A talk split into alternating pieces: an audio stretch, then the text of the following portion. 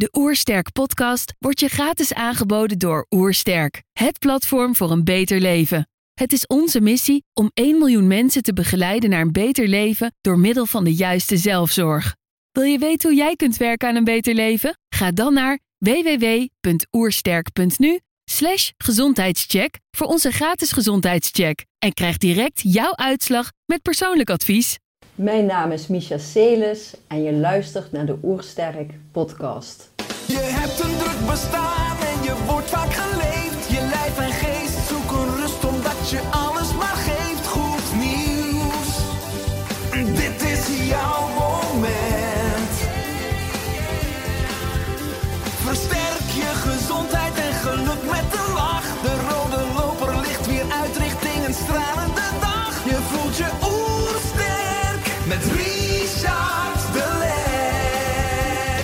zijn hier in Heemskerk voor een podcast met Misha Celis.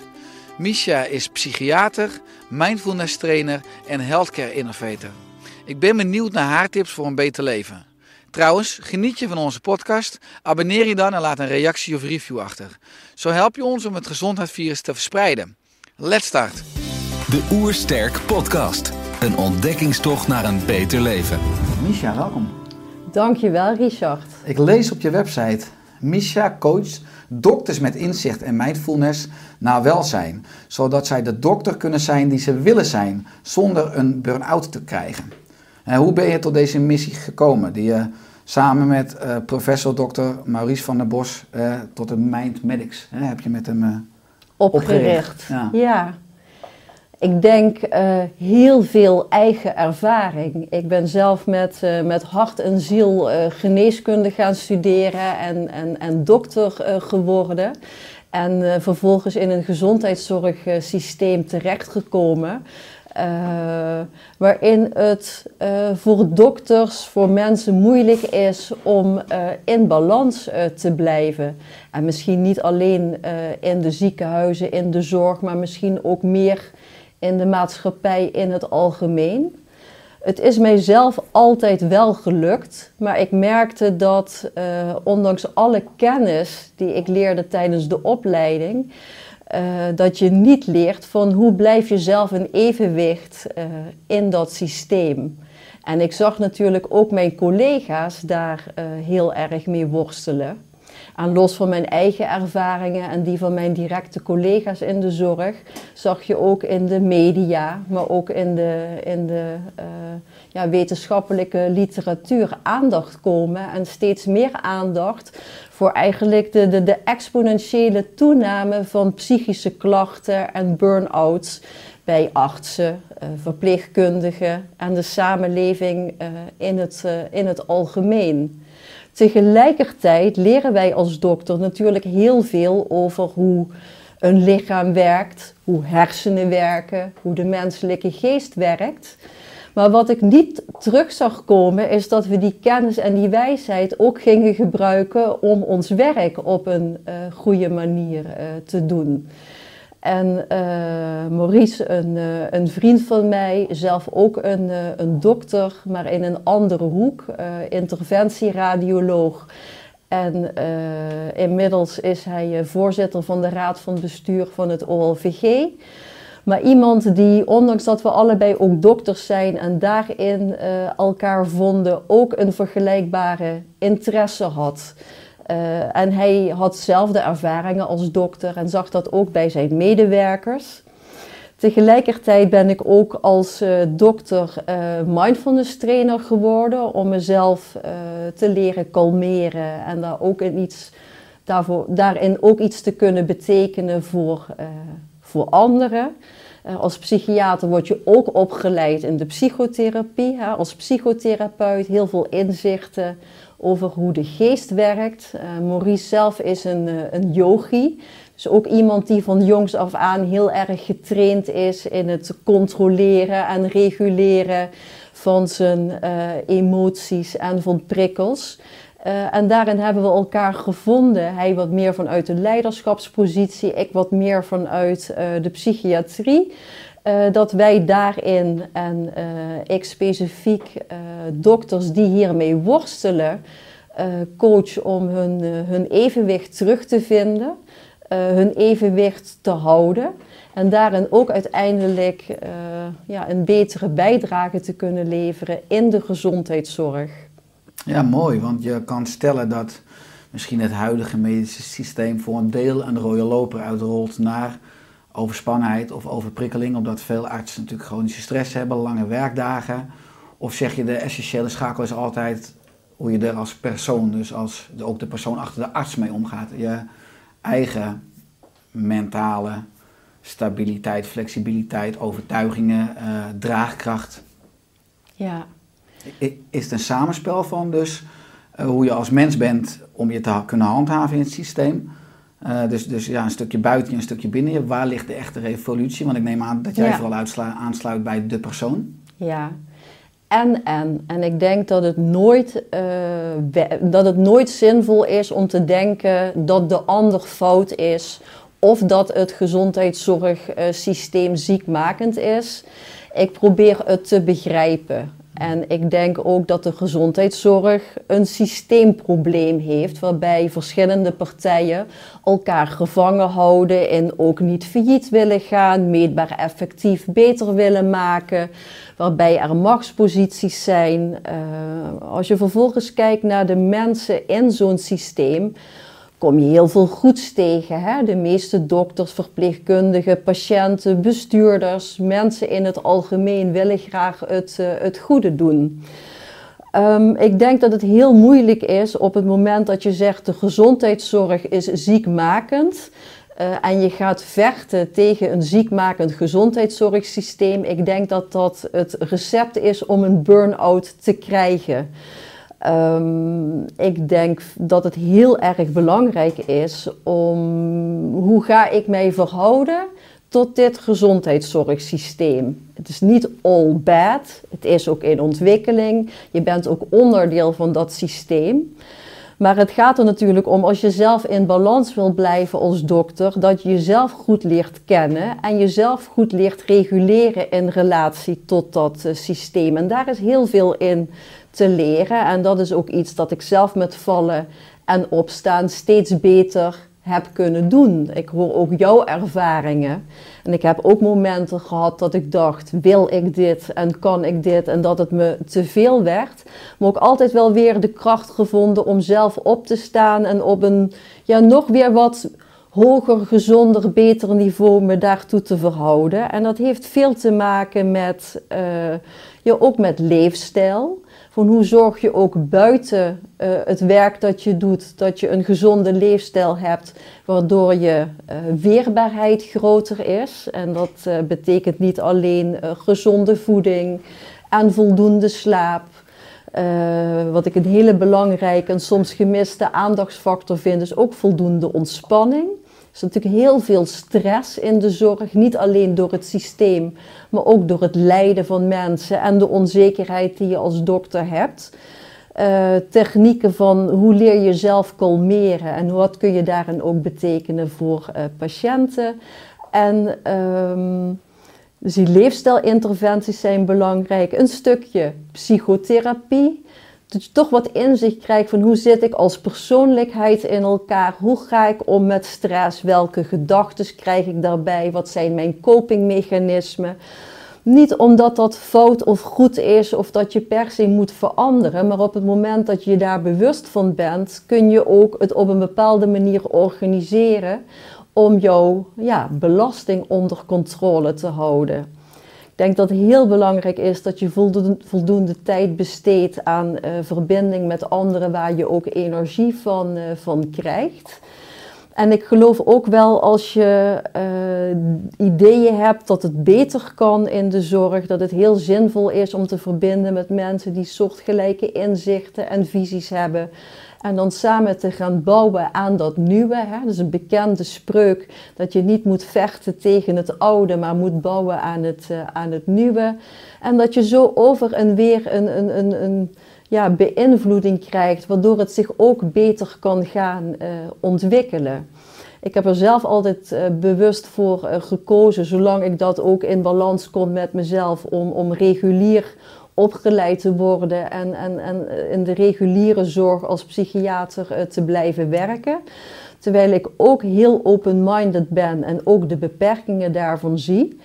Ehm, maar ja, ze zeggen ook wel van uh, je kunt als, als, medi als, als je mediteert in een hutje in de Himalaya gaan zitten. Maar um, dan kun je denken dat je heel erg verlicht bent en heel goed bezig bent. Maar dat weet je eigenlijk pas op het moment dat je terugkeert naar de samenleving. Ze zeggen ook wel eens: breng maar eens een weekend door met je familie. Ja, hoe verlicht ben je dan? Maar ik denk ook: ga maar eens terug naar een ziekenhuis met alle stress en de coronacrisis. En hoe goed in balans kun je het dan? Omdat je daar ook wel de plek hebt waarin je dingen kunt. Uh, ja, meebouwen om het uh, te verbeteren. Ja, wat ik enorm mooi vind in jouw verhaal of in je levenswijze en in je aanpak is dat je bruggen bouwt. Hè. Ik, ik zie je ook bruggen bouwen tussen lichaam en geest. Dat lees ik ook terug op je website. Je schrijft een gezonde geest in een gezond lichaam en een gezonde geest in een gezond brein. Nou, je kan zeggen dat misschien de oude geneeskunde ging de psychiater vooral over het hoofd en de, en de specialist vooral over het lichaam. Hoe kijk je zelf naar die, zeg maar, misschien naar die oude scheiding tussen lichaam en geest? Ja, dat is uh, denk ik in de 17e eeuw begonnen met uh, filosoof René Descartes. die zei: Ik denk, dus ik ben. En dat is natuurlijk niet door hem, maar dat is ook een trigger geweest als je kijkt naar de menselijke geschiedenis. Op basis daarvan, die filosofie, zijn wij, uh, of is de mensheid, lichaam en geest in het Westen meer uit elkaar gaan halen en ook meer waarde toe gaan kennen aan de ratio, aan het denken ten koste van het lichaam en het voelen. Uh, als psychiater heb je het natuurlijk heel vaak over wat mensen denken, heel vaak over wat mensen voelen, alsof dat allemaal in het hoofd zit. Maar mijn ervaring is dat, dat, dat, dat wat voelen is juist ook heel erg in het lichaam uh, zit. Het is absoluut uh, bedacht en gekunsteld om lichaam en geest dermate uit elkaar te halen in de huidige gezondheidszorg. Uh, je hebt natuurlijk psychiaters die ook in de ziekenhuizen werken.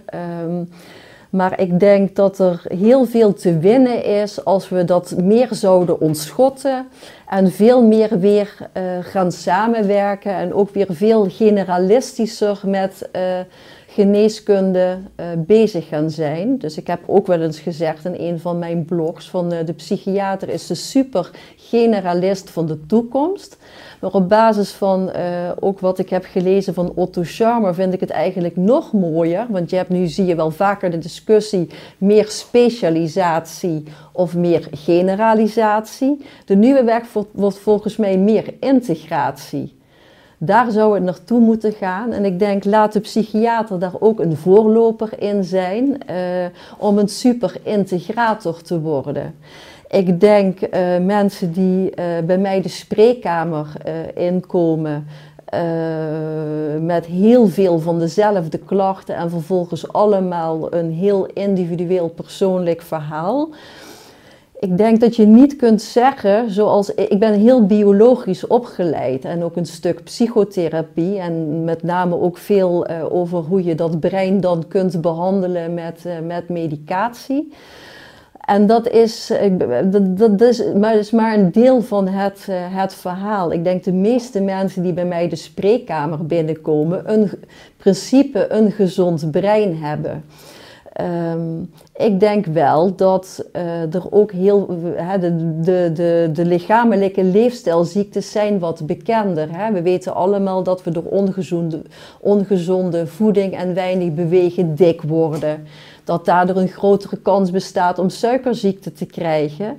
Die klachten komen ook bij een dokter, worden ook met medicatie behandeld, maar het is veel beter te begrijpen dat je eigenlijk aan preventie moet doen en eigenlijk aan uh, het voorkomen een gezondere leefstijl, zodat mensen niet te dik worden, dan dus ook niet die suikerziekte ontwikkelen en dan dus ook geen medicijnen nodig hebben. En er worden natuurlijk ook echt wel successen geboekt met bijvoorbeeld uh, het ketogene eh, dieet.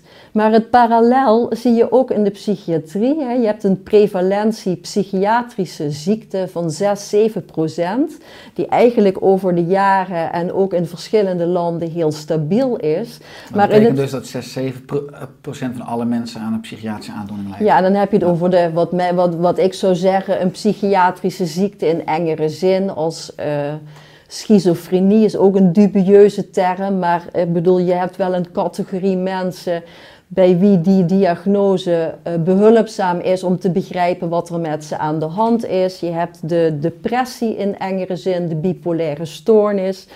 Dat zie je eigenlijk in alle tijden en in alle, alle landen terug. Hè. Die mensen zie ik ook als ik in Afrika, in Zambia of in Malawi of in Tanzania werk. Dan heb je gewoon een groepje mensen en dan gaat er ook iets niet goed in het brein. En dat is niet altijd uh, individueel op breinniveau te zien, maar je weet wel dat dat op metabolniveau, op functieniveau gaat dat niet goed.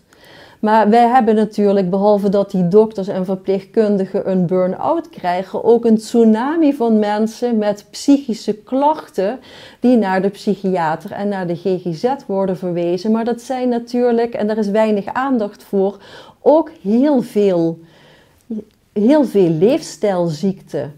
En ehm, noem bijvoorbeeld uh, de leefstijl waar wij allemaal onder lijden, is, uh, is chronische stress.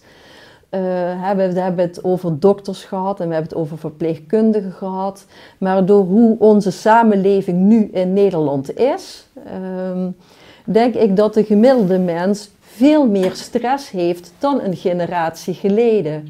Dat heeft te maken met uh, de globalisatie. Hè. Vroeger, uh, je zat in je dorp en daar speelde jouw leven zich af. Uh, een tweede factor is de digitalisatie, hè, waardoor we ook altijd met alles tegelijk bezig kunnen zijn, maar ook heel erg mentaal ten koste van lichamelijk in beweging zijn en voelen. En het heeft ook te maken met de neoliberale economie, hè, die nu uh, in het Westen eigenlijk al, al als economisch model op de voorgrond staat, waarbij het heel erg gaat over marktwaarde. En uh, die combinatie leidt bij mensen tot chronische stress. En ik ben heel erg geïnteresseerd, uh, niet zozeer in de klachten die mensen hebben, hoe je dat zou kunnen klassificeren. Maar ik probeer als psychiater heel erg te begrijpen waarom heb jij die klachten gekregen. En dan uh, zie je gewoon dat er uh, een soort, uh, ja, wij noemen dat in de geneeskunde dan de common pathway, hè, maar een gemeenschappelijke onderliggende factoren zijn waardoor mensen die klachten krijgen. En je ziet zelfs dat die common pathway vrij identiek is tussen lichamelijke ziekte en psychiatrische ziekte. Je krijgt het eigenlijk allebei of niet. En een hele belangrijke gemeenschappelijke factor is die chronische stress.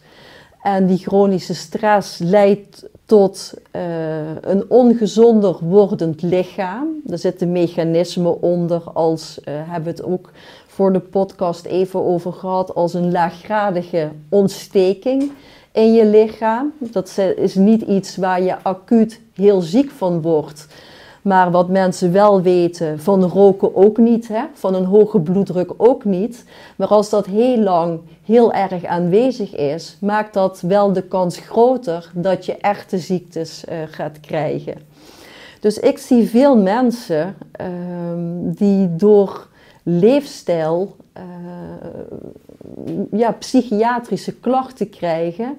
En bij wie we volgens de, als we het gaan klassificeren als ziekte en willen gaan behandelen met medicatie, ook helemaal niet zo effectief zijn. Dus ik vind het werk van een psychiater ook wel om, nou, dat heb je ook wel geleerd, in on, we hebben geleerd in onze opleiding om toch maar biopsychosociaal te kijken. Um, en dus te begrijpen hoe die factoren zich onderling verhouden. En dan komen we ook weer terug bij het begin van jouw vraag. Wat zijn de biologische factoren? En dan kijk ik natuurlijk ook van wat is de gezondheid van het brein. Um, kan natuurlijk, uh, we moeten natuurlijk als psychiater ook altijd uitsluiten dat er niet hè, bijvoorbeeld een tumor zit in het brein, dat kan. Maar met name ook, wat is de lichamelijke gezondheid? Is er overgewicht? Is er een hoge bloeddruk? Is er sprake van een, chronische ontsteking in het lichaam? Uh, nog los van of dat door leefstijl komt of niet, weet je gewoon dat deze factoren ook in het brein spelen en dat het brein natuurlijk minder goed zijn werk kan doen. Het tweede is dat je ook invloed, uh, inzicht wil krijgen in hoe is iemands persoonlijkheid. Um, want um, verschillende, persoonlijkheid, uh, verschillende persoonlijkheden gaan natuurlijk verschillend ook weer met stress om. Um, en je weet ook gewoon dat hoe minder goed, minder volwassen jouw persoonlijkheid is ontwikkeld, uh, hoe moeilijker jij het in het leven ook weer krijgt. En dat is dan ook weer een effect op, uh, dat betekent dat de stress groter wordt, dat er meer sociale problematiek ontstaat. Uh, vervolgens kijken we ook altijd naar sociale factoren. En wat is je, hoe ga je om met, met stress? Dus dan is sociale factoren gaat meer ook over gedrag, maar ook heb je zinvolle relaties, heb je zinvolle dagbesteding, hoor je erbij, heb je een dak boven je hoofd, heb je voldoende inkomen. En uh, ik weet dat we moeten werken uh, met DSM-classificaties. Ik ben daar ook niet op tegen. Je moet het met name begrijpen en ook wat je er allemaal niet aan hebt. Dat het vaak politieke keuzes zijn. Maar een beschrijvende diagnose waarbij je zegt iemand komt met deze klachten, maar op biologisch uh, niveau speelt dit en op psychologisch niveau speelt dat en op sociaal niveau speelt dat. En dan heb je ook nog altijd van wat zijn de luxerende factoren. Wat, uitlokkende factoren. De uitlokkende ja. factoren. Want uh, mensen zeggen vaak, ik heb een depressie omdat ik ontslagen ben. Maar dat is, dat is nooit het hele verhaal, want er worden ook mensen ontslagen die niet een depressie krijgen. Dus je wil dan ook weten wat zijn de onderliggende kwetsbaarheden en ook wat zijn onderhoudende factoren. Dat kan bijvoorbeeld als er veel depressies in jouw familie voorkomen, kan het een onderliggende kwetsbaarheid zijn, waardoor de kans groter is dat jij na zo'n live event een depressie ontwikkelt. En sommige mensen knappen nooit op en dan ga je ook zoeken welke biologische of psychologische of sociale factoren uh, uh, onderhouden het. Hè? Bijvoorbeeld als iemand depressief is na het verlies van zijn baan, maar er blijven chronisch financiële problemen, dan, dan zul je ook op die onderhoudende sociale factor moeten uh, richten. En ik werk nu in een, een vakteam voor mensen met ernstige psychiatrische ziekten. Uh, Sociaal-psychiatrische behandeling maak je altijd een behandelplan waarbij je ook al die facetten tegelijkertijd gaat behandelen. Dus medicatie als dat geïndiceerd is, maar ook gespreks- en psychotherapie als dat geïndiceerd is. En ook de sociale interventies. En dan kun je veel beter en veel duurzamer mensen ook helpen om weer uit hun klachtenpatroon te komen. Ja. We hebben toch, uh, zoals de samenleving. Kijk, als ik kijk naar de gemiddelde van mijn mens, uh, van de mensen die mij, bij mij op het spreekuur uh, komen. Nu hebben we het over een, een, een groep mensen die, die relatief ernstig ziek is. Hè, dus ook in de, in de psychiatrie zijn daar grote gradaties in. Dan zie je vaak een groep mensen die ja, beneden gemiddeld intelligent zijn. Uh, die uh, in hun leven en vaak al in hun jeugd hun nodige trauma's hebben meegemaakt. Uh, dat kan trauma zijn al als seksueel misbruik of in een gezin waar er fysieke agressie was. Kan ook bijvoorbeeld opgroeien in armoede zijn. door die trauma's uh, ontwikkelen ze hun persoonlijkheid niet optimaal. Hè? Persoonlijkheidsontwikkeling op, hè, wordt gevormd op basis van traumatische eh, ervaringen. En dan, ehm, ja, dan zie je gewoon dat, ze, dat hun, hun afweermechanisme, hoe ze met mensen en het leven en stress omgaan, dat ze dat bijvoorbeeld meer narcistisch doen, eh, meer borderline. Dat zijn ook maar klassificaties om te begrijpen wat iemand doet, maar waarbij het erop neerkomt dat ze eh, gewoon weinig uh, belastbaar zijn, uh, de schuld snel bij anderen neerleggen, heel erg schommelen in emoties. Uh, dus het eigenlijk ook door hoe ze met het leven omgaan, het zwaarder hebben dan de, hè, dan de gemiddelde mens. Daardoor komen ze natuurlijk ook in allemaal sociale problematiek terecht. Hè? Dus het lukt ze minder goed om een goede opleiding af te ronden. Ze vallen sneller uit qua werk hebben dus minder inkomen. Uh, coping, van hoe ga je daarmee om, dat het leven zo moeilijk is, uh, kan natuurlijk ook op, op niveaus van, van gezondheid. Ja, ongezonde coping zie je veel dat deze mensen dan drugs gaan gebruiken. Maar drugs kan ook zijn te veel gaan drinken. Uh, kan ook zijn uh, ja, de afhankelijkheid van, van, van benzodiazepine, rustgevende, maar wel verslavende medicatie, opiaten. En dan krijg je een soort soep van ellende, uh, die je ook alleen maar integraal kunt behandelen. En ik denk, wat, wat, wat, ik zie in de samenleving, is dat het, dat het ongelijker wordt. Dus dat die groep in de onderlaag, um, die hebben eigenlijk alle problematiek. Hè. Dat zijn dus ook de mensen die te dik worden, omdat ze weinig geld hebben. Uh, hun kinderen ook een keer wat leuks willen geven en dan met hun kinderen naar de McDonald's gaan, want dat is wel een betaalbaar uitje. Um, terwijl je de hoogopgeleide mensen hebt die, uh, waar het, die, het sociaal, die vaak de hogere intelligentie hebben, um, die ook makkelijk, uh, persoonlijkheidsproblematiek kan ook juist helpen in deze maatschappij om maatschappelijk heel succesvol te zijn. Als je het wat hebt over de narcistische, antisociale mensen. Uh, die heel goed voor hun eigen voordeel kunnen gaan zonder te veel last te hebben dat het ten koste gaat van anderen. Uh, die, hè, wat je ziet op de Zuidas, de elite, wordt natuurlijk ook cocaïne gebruikt om te presteren en om stress om te gaan. Maar dat zijn mensen die in een sociaal milieu zitten waar meer geld is, waar meer mogelijkheden zijn. Um, waardoor ze wel toch ook een, een, een, een, een, een gezonder, welvarender uh, leven leiden en dat die verschillen wel groter zijn. En dat is ook uh, dat ik denk, um, we maken in de gezondheidszorg gaat het om de individu. Hè? En wat moet de verantwoordelijkheid, hoor je ook van premier Rutte, iedereen is verantwoordelijk voor zijn eigen leven. Dat is helemaal waar, maar ik denk dat op het moment dat iemand 18 jaar wordt, dat er al heel veel in zijn leven is gebeurd, waardoor de mogelijkheden van mensen al helemaal niet meer gelijk zijn afhankelijk van waar je bent opgegroeid, de trauma's die je hebt meegemaakt, hoeveel middelen je tot je beschikking hebt. En uh, als je wil dat uh, de samenleving gezonder wordt, zul je ook als, als, als, als land uh, ja, moeten zorgen dat ook die groep die het gewoon van geboorte slechter getroffen heeft, ook een plek krijgt in, in de samenleving. Ja, want dat is dus een maatschappelijk probleem wat we met z'n allen hebben. Ook een maatschappelijk probleem, absoluut. Ja, ja. ja want het is interessant als ik uh, uh, het samenvat dat je kan stellen, traditioneel is misschien het beeld van de psychiater die behandelt mensen volgens het DSM-handboek, vooral met medicatie en psychoanalyse. Uh, dat heel veel mensen psychiatrische aandoeningen hebben eigenlijk als gevolg van iets anders. Vaak is het een ongezonde leefstijl.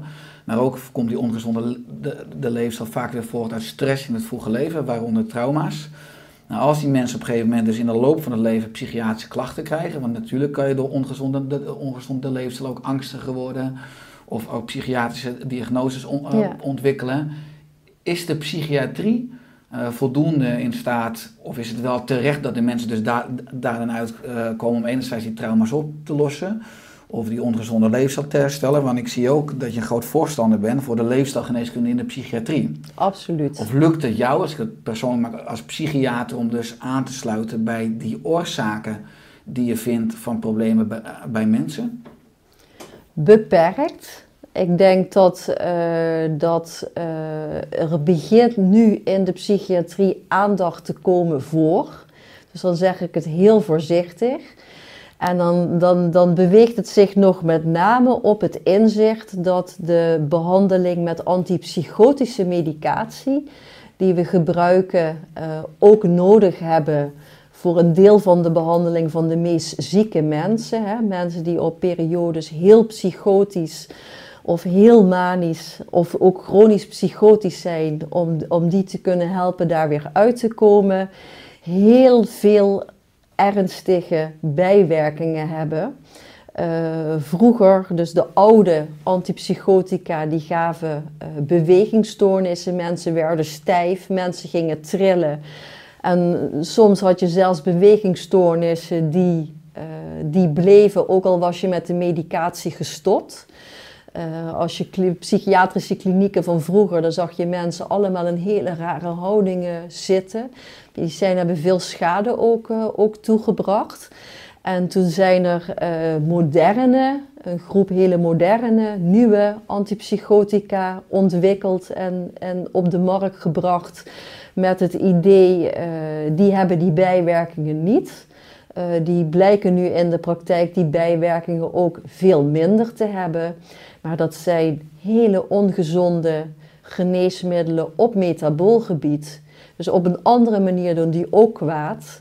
En dan uh, heb je het over uh, dat ze negatieve invloed hebben op de metabole gezondheid van de patiënt. Dus gewichtstoename, hogere, hogere bloeddruk, toename van het cholesterol. Um, en dan, dan heb je het over een groep mensen die al heel ziek is. Dus de ziekte is ook al ongezond hè, voor, uh, voor je brein. Dus je brein veroudert al versneld als je zulke ziekte hebt. Vervolgens krijg je medicatie die je metabool heel ongezond maakt. Um, dus door die uh, ziekte zijn mensen ook minder in staat om hun lichaam te voelen en uh, aan de bel te kloppen uh, als er lichamelijke problematiek is. Hè. Dus ze komen veel later in beeld bij de lichamelijke gezondheidszorg, omdat ze het niet opmerken of niet om hulp vragen. Uh, vervolgens maken ze door hun, hun, hun gedrag of door hun ziekte ook heel moeilijk om goed behandelingen te ondergaan.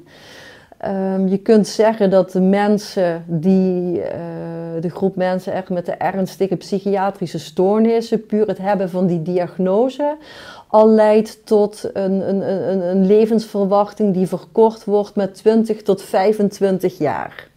Dat is natuurlijk iets dat de reguliere geneeskunde bij de, bij de echte ziekte en met de reguliere behandeling wetenschappelijk vaststelde. En van daaruit is de psychiatrie in beweging gekomen van we moeten ook gaan kijken naar de lichamelijke gezondheid, de metabole gezondheid van patiënten en ze gaan helpen om, om gezonder, uh, gezonder te leven. En daarbij zag je een ander stuk wat meer vanuit de herstelgedachte. Niet iedereen is altijd uh, te genezen, maar ook mensen met een kwetsbaarheid uh, kunnen kwaliteit van leven hebben op het moment dat ze wel ook uh, ergens bij horen, zinvolle dagbesteding hebben. Werd daar meer op, op ingezet. Dat begint.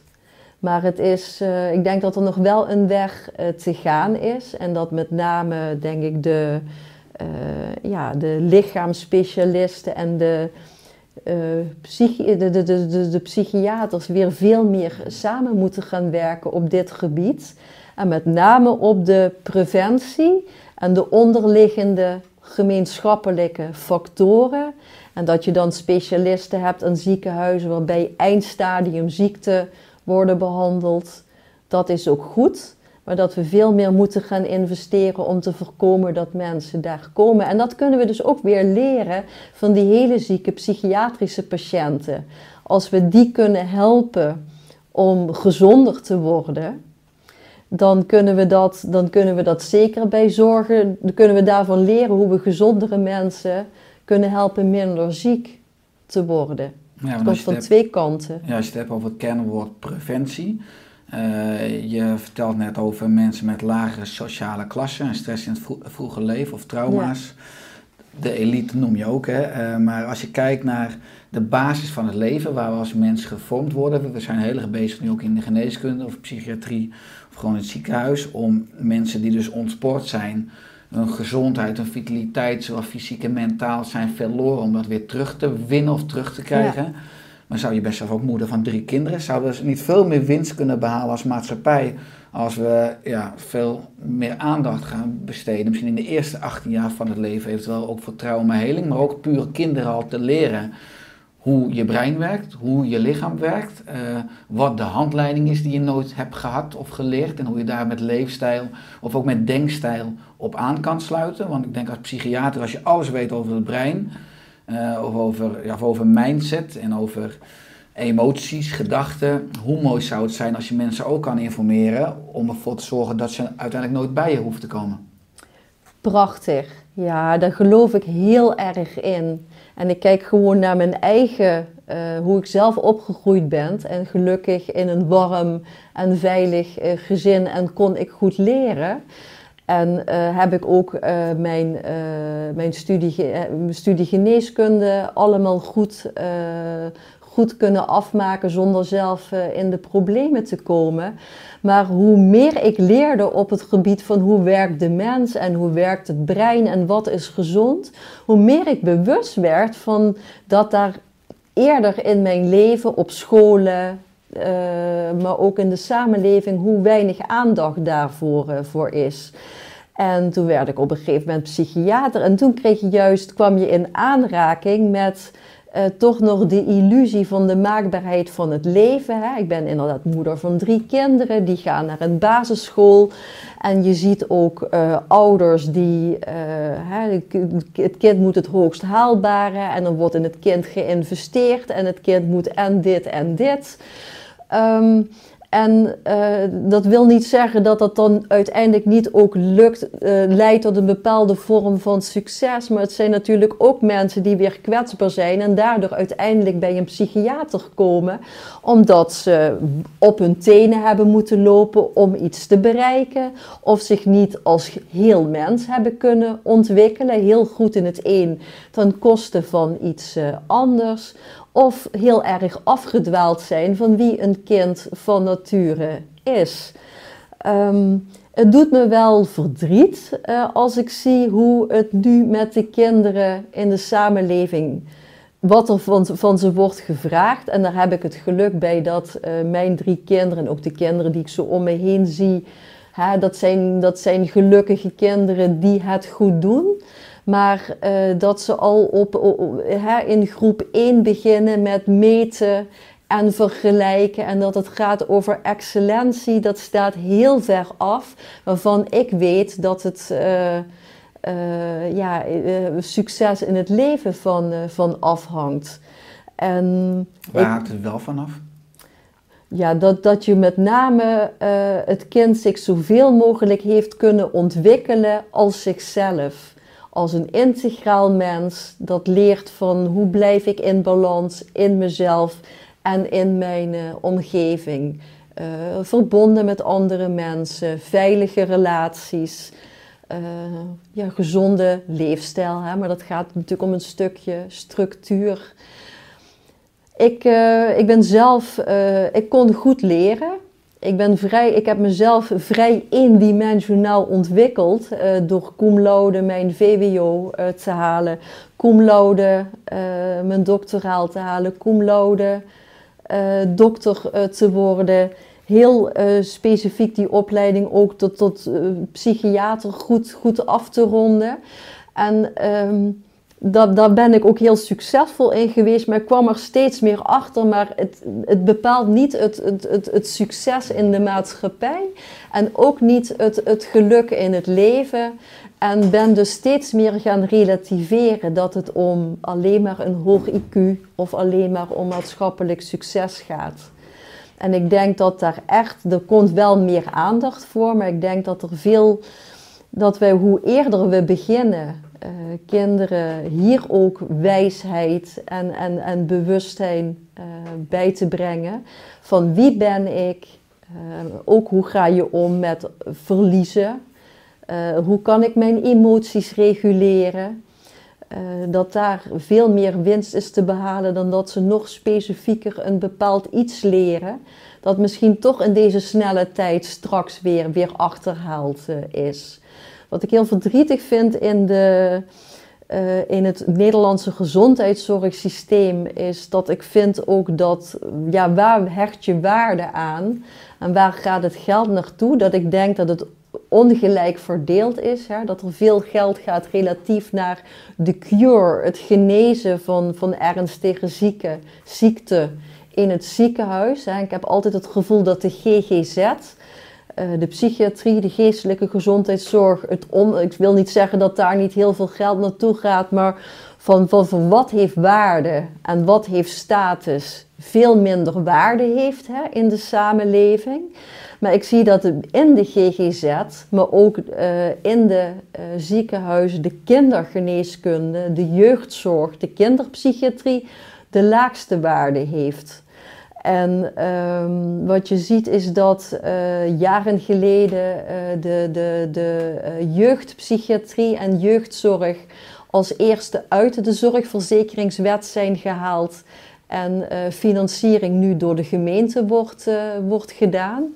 Wat eigenlijk door alle professionals is afgeraden en wat ook tot alleen maar heel veel ellende heeft geleid op de werkvloer.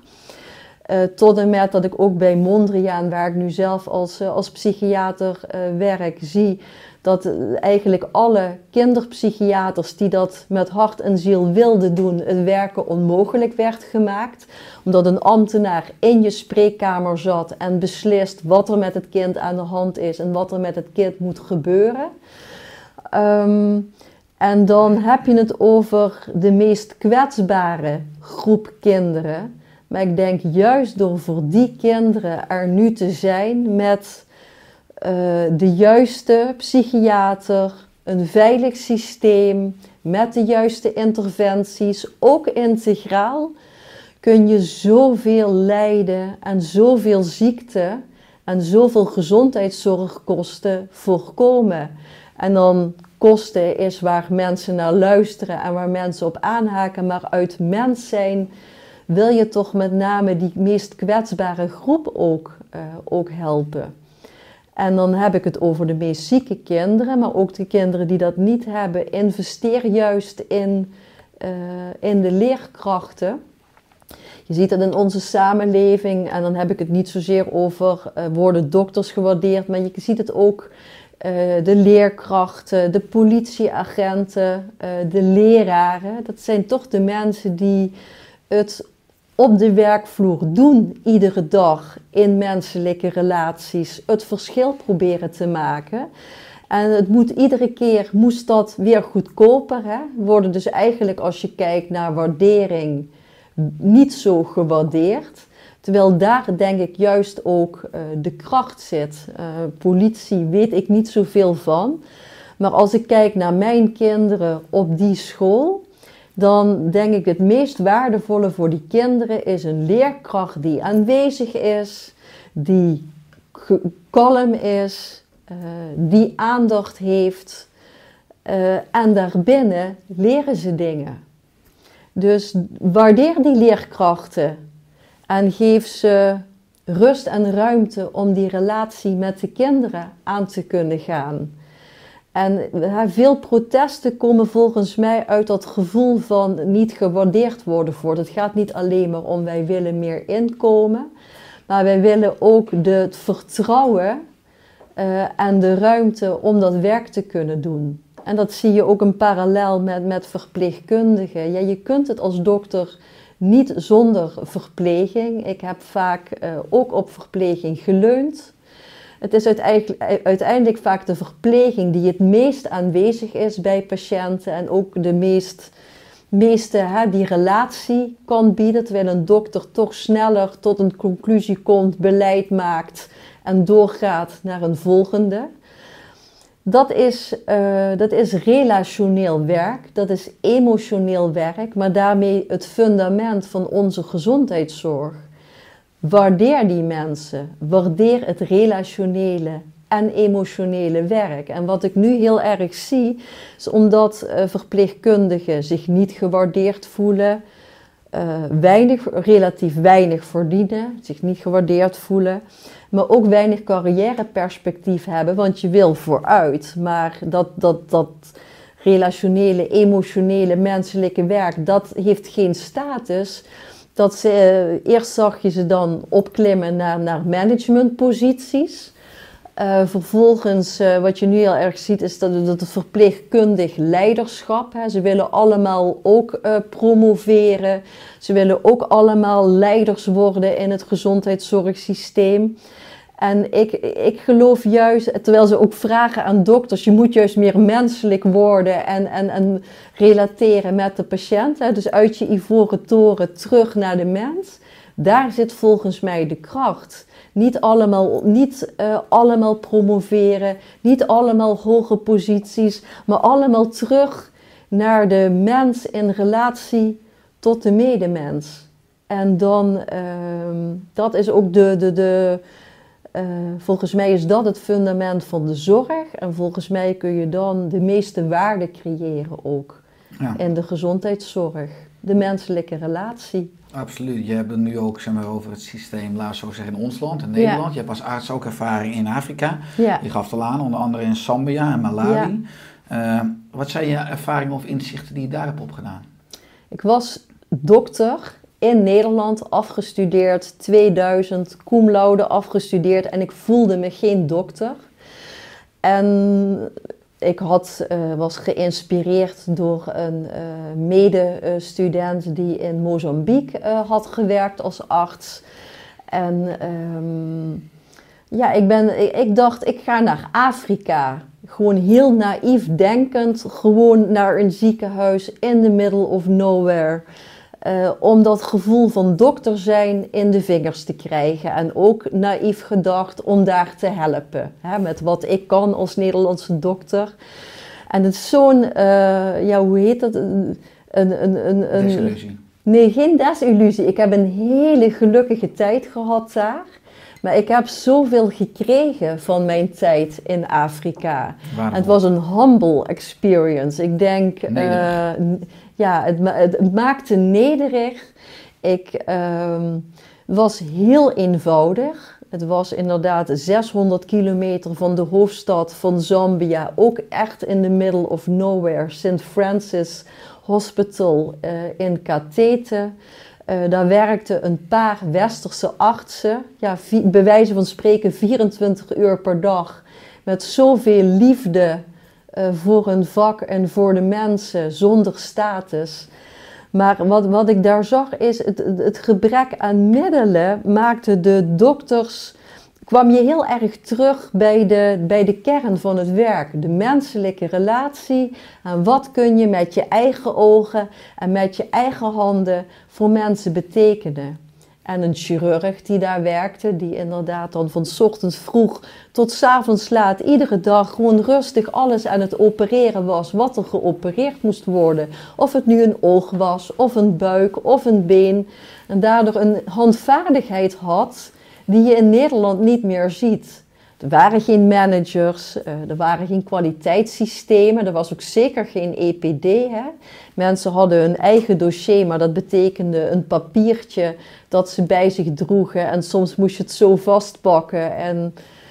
Maar er was, mensen, waren, mensen waren blij, Afrikaanse mensen. Uh, hè? Ze waren vaak... Uh, ze hadden de, ze hadden de rust. Hè? Ze konden gewoon in rijen wachten tot de dokter aan de beurt was. Uh, ze hadden vrede met de dood. Er gingen veel mensen dood. Maar ook dat was meer een onderdeel van het leven. Uh, ze waren vaak met veel mensen bij elkaar. Er werd gezong, gezongen, gedanst, gekookt. Ik voelde gewoon een enorme verbinding met elkaar, met de natuur. Eén keer in de zoveel tijd was er vlees. Dan was het ook feest, hè? En dan enorm eh, respect gekregen van wat er dan toch ook al kan. En soms, ik, ik had na mijn eigen opleiding, raakte ik soms de draad kwijt door alles wat kan, van wat is ook alweer de kern. Dus ik heb daar veel van geleerd. En eh, ik ben ook later teruggegaan, uh, toen ik een opleiding was, tot psychiater naar Malawi. En ik, ik, merkte gewoon dat vanuit het Westen toch ook vanuit een soort superieure positie dan wordt gedacht, ja die mensen in Afrika en die gaan wij helpen. En dat je dan vaak, uh, nou ik merk, ik zat in Zambia, er was een enorme loods gebouwd naast het ziekenhuis en stond gewoon vol met troep uit het Westen. Dat werd daar linea recta de loods ingereden en niet meer aangeraakt, omdat er geen enkele afstemming was over waar mensen behoefte aan hadden. Uh, wij weten het ook niet beter. Uh, er is ook, ze werken mooi samen met traditional healers. Maar ik vond dat met veel wederzijds respect. Hè. Traditional healers verwijzen naar het ziekenhuis als zij er niet uitkomen. Maar als het ziekenhuis het niet kan, verwijst ook naar traditional healers. Wederzijds respect. Mooi. Ja, en ik denk wat, wat, wat wij dan vaak zien als helpen is alles wat over onze datum is in ziekenhuizen. Hè? Dat verschepen we massaal naar Afrika. Maar ik denk het is ook, ja, als het voor ons niet goed is, waarom zou het dan voor Afrika goed zijn? Ik denk dat we soms ook wat, wat hè, we hebben zulke strenge kwaliteitseisen waardoor we niet altijd duurzaam met onze middelen omgaan. Maar ik denk of het is goed voor beide of niet. Hè. Ik vind het toch ook altijd iets vernederends hebben als je zegt, voor ons is het niet meer goed, maar geef het dan maar aan Afrika. Maar ook, uh, ja, ik geloof in partnerships. En dat je uh, weder, gelijkwaardige relatie dat je van elkaar kunt leren. Ik denk dat Afrika kan leren van het Westen, maar het Westen ook van Afrika. Ik ben eind vorig jaar met uh, twintig collega-psychiaters uh, naar Tanzania gegaan, ook echt voor die partnership. Daar werken we samen met uh, psychiaters. Er is één psychiatrisch ziekenhuis in, in Tanzania, maar je hebt daar wel wat meer kleine locatietjes verspreid in het land.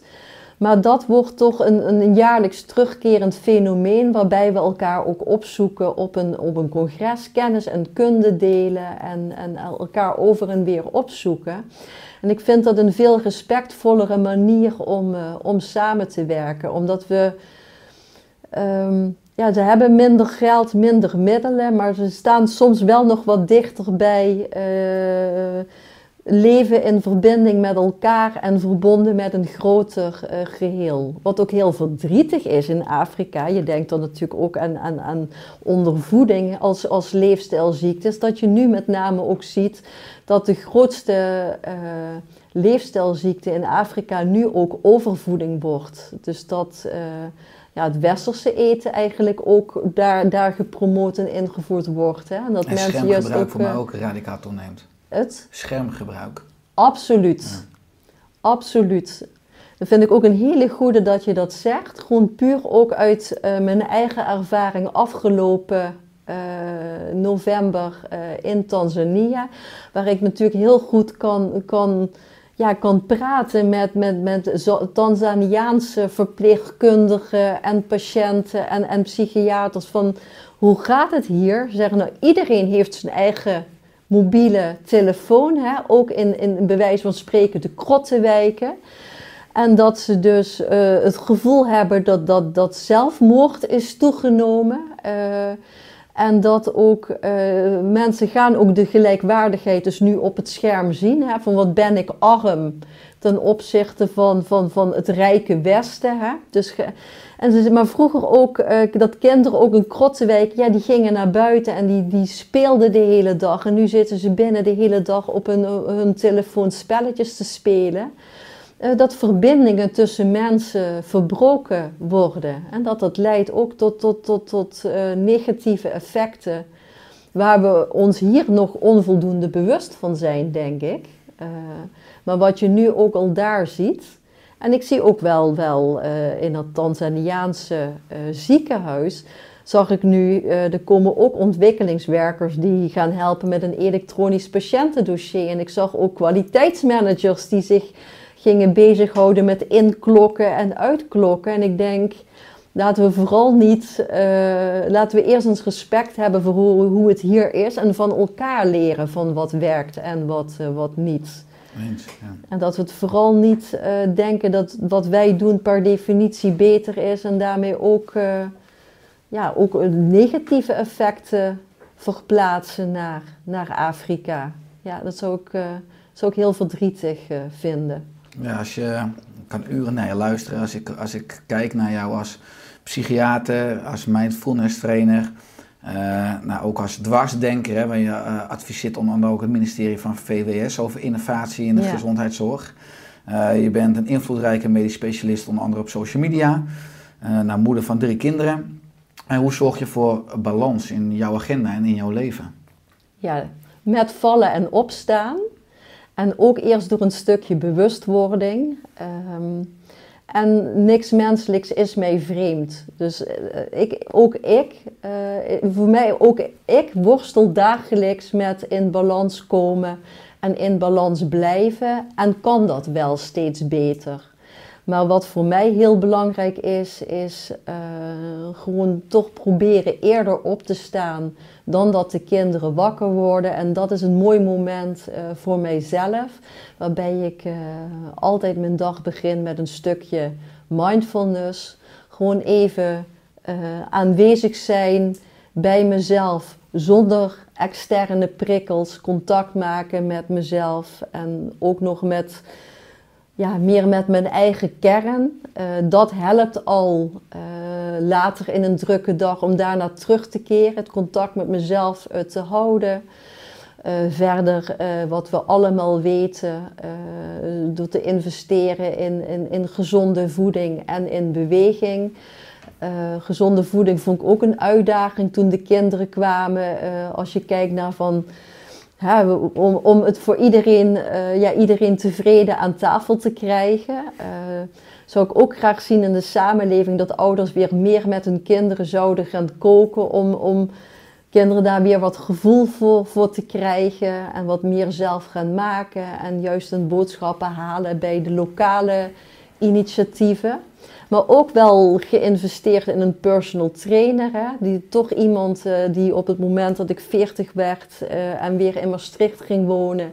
Ja, dat kost wat, maar dat is toch iemand die mij helpt om, om door dik en dun duurzaam zelf ook in beweging eh, te blijven. Stok achter de deur. Stok achter de deur. Hè? Ik weet ook wat ik goed kan en wat het eerste is dat ik over, overboord gooi. En waar ik steeds meer eh, waarde van ben, gaan inzien, is, de stress. Hè? Dus het gaat, ik doe niet aan tijdsmanagement, maar eh, aan energiemanagement. Hè? Waar krijg ik energie van? Wat kost mij energie? Dus vooral ook durven tijd nemen voor de dingen waar ik energie van krijg. En zorgen, je bent gewoon een stuk sterker als je jezelf je stress kunt reguleren en kalm kunt blijven in hele stressvolle werksituaties. Ik ben vrij vroeg begonnen met in de lunchpauze mediteren in plaats van lunchen met mijn collega's. Dat is ook iets eh, dat mij niet altijd een dank is afgenomen. Hè. Ze willen toch ook graag dat de groep bij elkaar hoort en niet dat die gekke psychiater zijn deur dicht doet en gaat, ben, gaat mediteren. Maar voor mij heeft dat zo'n positief effect gehad op mijn werk. Dan, dan, dan neem ik in ieder geval een half uur de tijd om gewoon op het werk, op mijn meditatiekussen, eh, ja, mindfulness oefeningen te doen. En dat is niks meer dan dat ik inderdaad op mijn meditatiekussen op de grond ga zitten, ademhaal en mijn gedachten loslaat, tot rust kom. En dan ook weer daarna helderder kan denken. En Ik je heb lunch dan niet. Ik lunch dan niet. Dus ik ben ook eh, intermittent fasting gaan doen naar de, eh, de, nadat ik mijn derde kind heb gekregen. Eh, heb, me dat, heb dat eigenlijk heel makkelijk ja, zelf kunnen aanleren. Omdat ik merkte door minder vaak te eten, dat me dat gewoon een, stabiele energie en ook meer geestelijke focus gaf. Ik sla dan ook inderdaad het lunchen over. Ik heb gewoon gemerkt dat op het moment, er is veel stress, patiënten hebben stress, collega's hebben stress, de organisatie heeft stress, iedereen die me belt heeft stress. En wat er gebeurt is, iedereen gaat naar elkaar schreeuwen, problemen, problemen. Maar op het moment dat je kalm kunt blijven en dan gaat dieper van wat is nu de kern van het probleem, is er vaak niet zoveel probleem. Het is meer iedereen heeft stress en stress keer stress is stress in het kwadraat. Dus je, ja, en zenuwstelsels reageren op elkaar. Dus als een paar mensen gestrest zijn, is het hele team gestrest. We gaan allemaal negatief denken, problemen moeilijk. Dus ik heb gewoon gemerkt hoe ontzettend effectief het is om dat half uur maar voor mezelf te nemen, dan rustig en helder terug te komen in mijn team. Het helpt andere mensen. Als ik niet in paniek raak, nou dan helpt andere mensen om ook niet in paniek te raken. Maar om ook weer te kijken van, ja, wat is het probleem? Wat moet er aan gedaan worden? Dat zijn vaak dan inhoudelijk niet zulke moeilijke dingen als je samen rustig kunt blijven. En ehm, ik merkte ook dat op het moment dat je rustig bent, ook weer positievere gedachten krijgt. En ook weer veel meer ziet van dit is een hoofdzaak, dit is een bijzaak.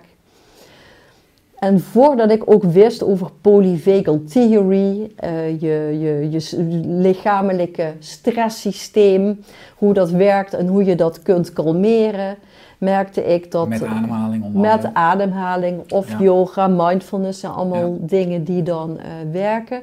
Merkte ik gewoon, uh, bijvoorbeeld als student, als ik heel gestrest was... Dat, je dan, dat ik de neiging had om meer te gaan doen. En dat je dan nog meer stress krijgt. En als ik het dan helemaal niet meer zag zitten, gewoon een heel weekend niks. Maar dat op maandag het probleem vaak was opgelost. Dus dat had ik geleerd, zonder dat ik nog onderliggend begreep, als je jezelf kalmeert, komt je hoofd tot rust, krijg je positievere gedachten. Terwijl wij vaak onze stress proberen te reguleren met denken, oplossingen bedenken, uitwegen bedenken. Maar het, we komen daar met onze gedachten niet uit. Terwijl als we vervolgens in ons lichaam dat proberen rustiger te maken, dan volgen die gedachten vaak Absoluut, vanzelf. Mooi, mooi inzicht. Wat is je droom of je missie voor de komende jaren, van komende jaren? Ja, mijn missie is dat wij als samenleving en als wereld uh, een veel hoger niveau van, van gezondheid uh, kunnen bereiken samen. En uh, had ik het ook met jou voor de podcast over wat mijn ultieme punt op de horizon is. En het maakt me niet uit welk naampje je daaraan, je daaraan geeft. Maar ik noem het vaak het eenheids, eenheidsbewustzijn. Je kunt het ook noemen liefde. Het, is een, uh, het gaat over het, energetische veld waar wij in leven. Je mag het ook God noemen. Het is voor allemaal verschillende namen en concepten die voor mij uh, over hetzelfde gaan. Dus dat is namelijk de visie dat wij op energetisch zielsniveau allemaal met elkaar verbonden zijn. En ook verbonden zijn met een groter geheel, ook verbonden zijn met de aarde en de natuur. En dat het alleen maar werkt uh, en dat het ook alleen maar gezond maakt als we dat in harmonie brengen met elkaar. En we zitten nu nog in een, in een samenleving die wat dat betreft nog wel wat stappen te gaan heeft. Ik denk ook niet dat je in één leven uh, daar met z'n allen uit gaat komen. Maar als je begrijpt waar, de, waar, waar je naartoe wil met z'n allen, dat je wel in het hier en nu een stap vooruit kunt zetten. Probeer te begrijpen waar je zit, ook als dokter en in de gezondheidszorg. En waar wil je naartoe?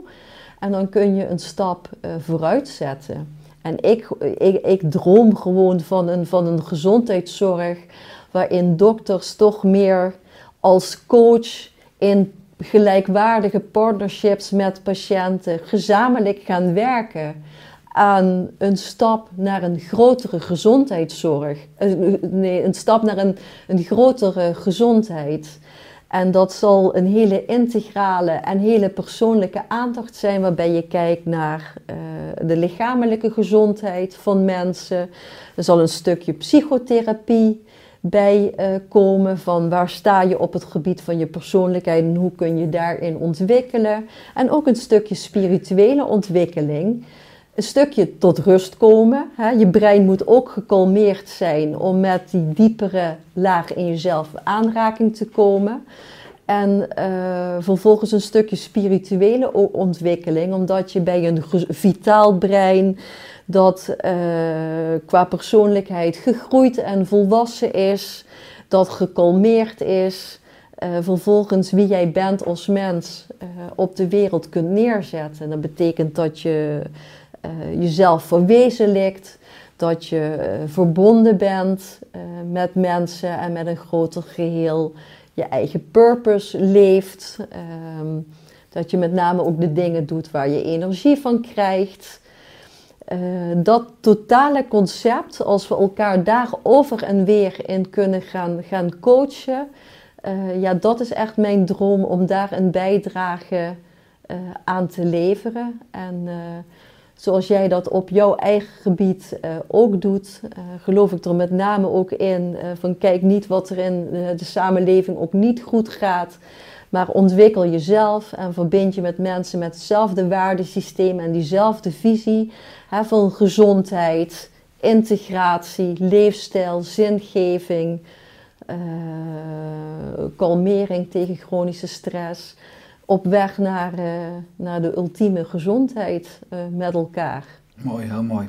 Waar kunnen mensen meer over jou of over jouw visie vinden? Ze kunnen me altijd vinden uh, op mijn website. dat is michaceles.com. Dus dat is makkelijk te vinden. En ik ben ook actief op social media. En dan meest actief op Twitter. Maar via internet kan iedereen die daar behoefte aan heeft ook contact met mij opnemen. Mooi. Dankjewel voor je komst in de Oerstek podcast.